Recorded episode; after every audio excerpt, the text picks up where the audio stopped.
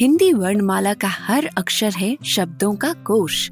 आइए सीखते हैं कुछ नए शब्द हिंदी वर्णमाला की कहानियों के साथ। फ की कहानी।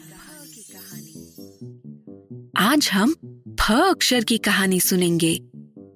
एक बार की बात है, फिरोज नाम का एक लड़का कुछ फल खरीदने बाज़ार गया। बहुत देखने के बाद आखिर में उसे कुछ सेब पसंद आए, जिन्हें लेकर वो घर वापस आ गया। सेब खाते हुए फिरोज ने अपने दादाजी से पूछा, दादाजी, फल कैसे उगाते हैं? और अगर मैं घर में सेब उगाना चाहूँ तो क्या करना होगा?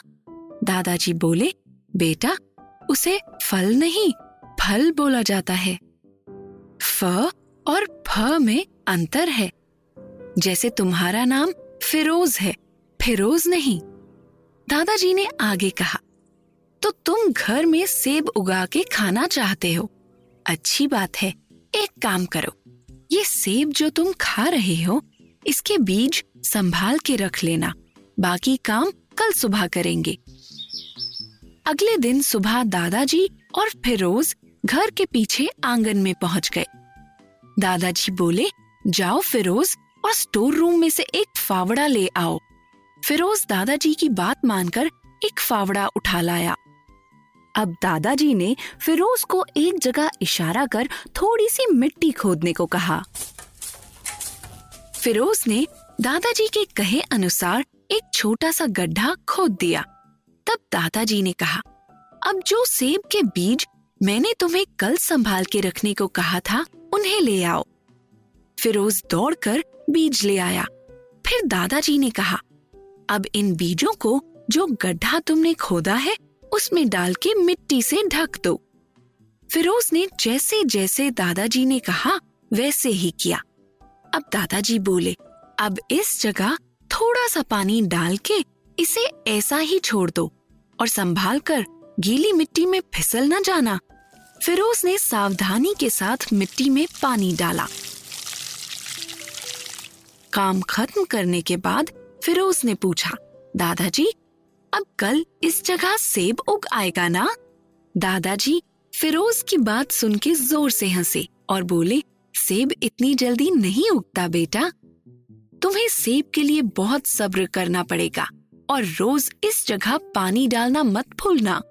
फिरोज दादाजी की बात मान के रोज उस जगह पानी डालने लगा, जहाँ उसने सेब के बीज बोए थे।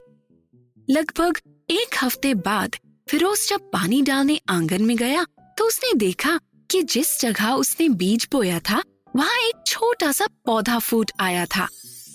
वो खुशी खुशी दादाजी के पास गया और बोला, दादाजी, देखिए, पौधा उग आया। अब सेब भी उग आएगा। दादाजी हल्के से मुस्कुराए और बोले, इतनी जल्दी कहाँ फिरोज? सेब देखने के लिए अभी तुम्हें बहुत सब्र रखना होगा। दिन, महीने और देखते ही देखते कुछ साल निकल गए। सेब का पौधा बड़ा होके अब पौधे से पेड़ हो गया था। फिरोज खुद भी बड़ा हो गया था। फिरोज पेड़ में रोज पानी तो डालता था, पर सेब उगाने की बात वो भूल गया था। एक दिन पेड़ की डाली पे कुछ फूल उग आए। फिरोज ने दादाजी को बताया, दादाजी आज सेब के पेड़ पे कुछ फूल उगे हैं। दादाजी हल्के से मुस्कुराए और बोले, तुम्हारी मेहनत रंग लाने वाली है, फिरोज। कुछ दिन बाद फिरोज जब पानी डालने गया तो उसने देखा कि वो फूल अब एक छोटा सा फल बन गया था। फिरोज की खुशी का ठिकाना नहीं रहा।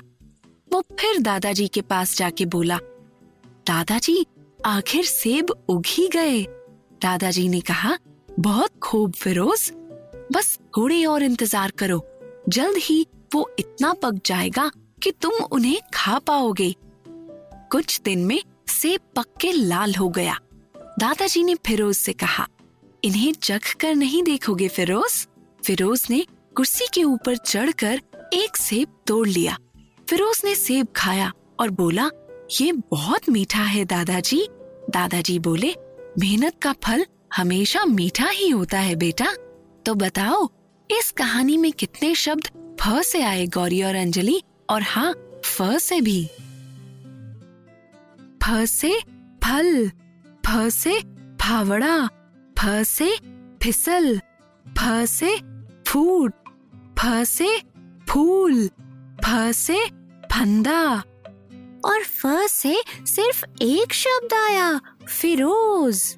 बहुत बढ़िया। अब तुम दोनों सो जाओ। शाम को हम भी मंदिर में चढ़ाने के लिए सेब और फ से फूल खरीद के लाएँगे।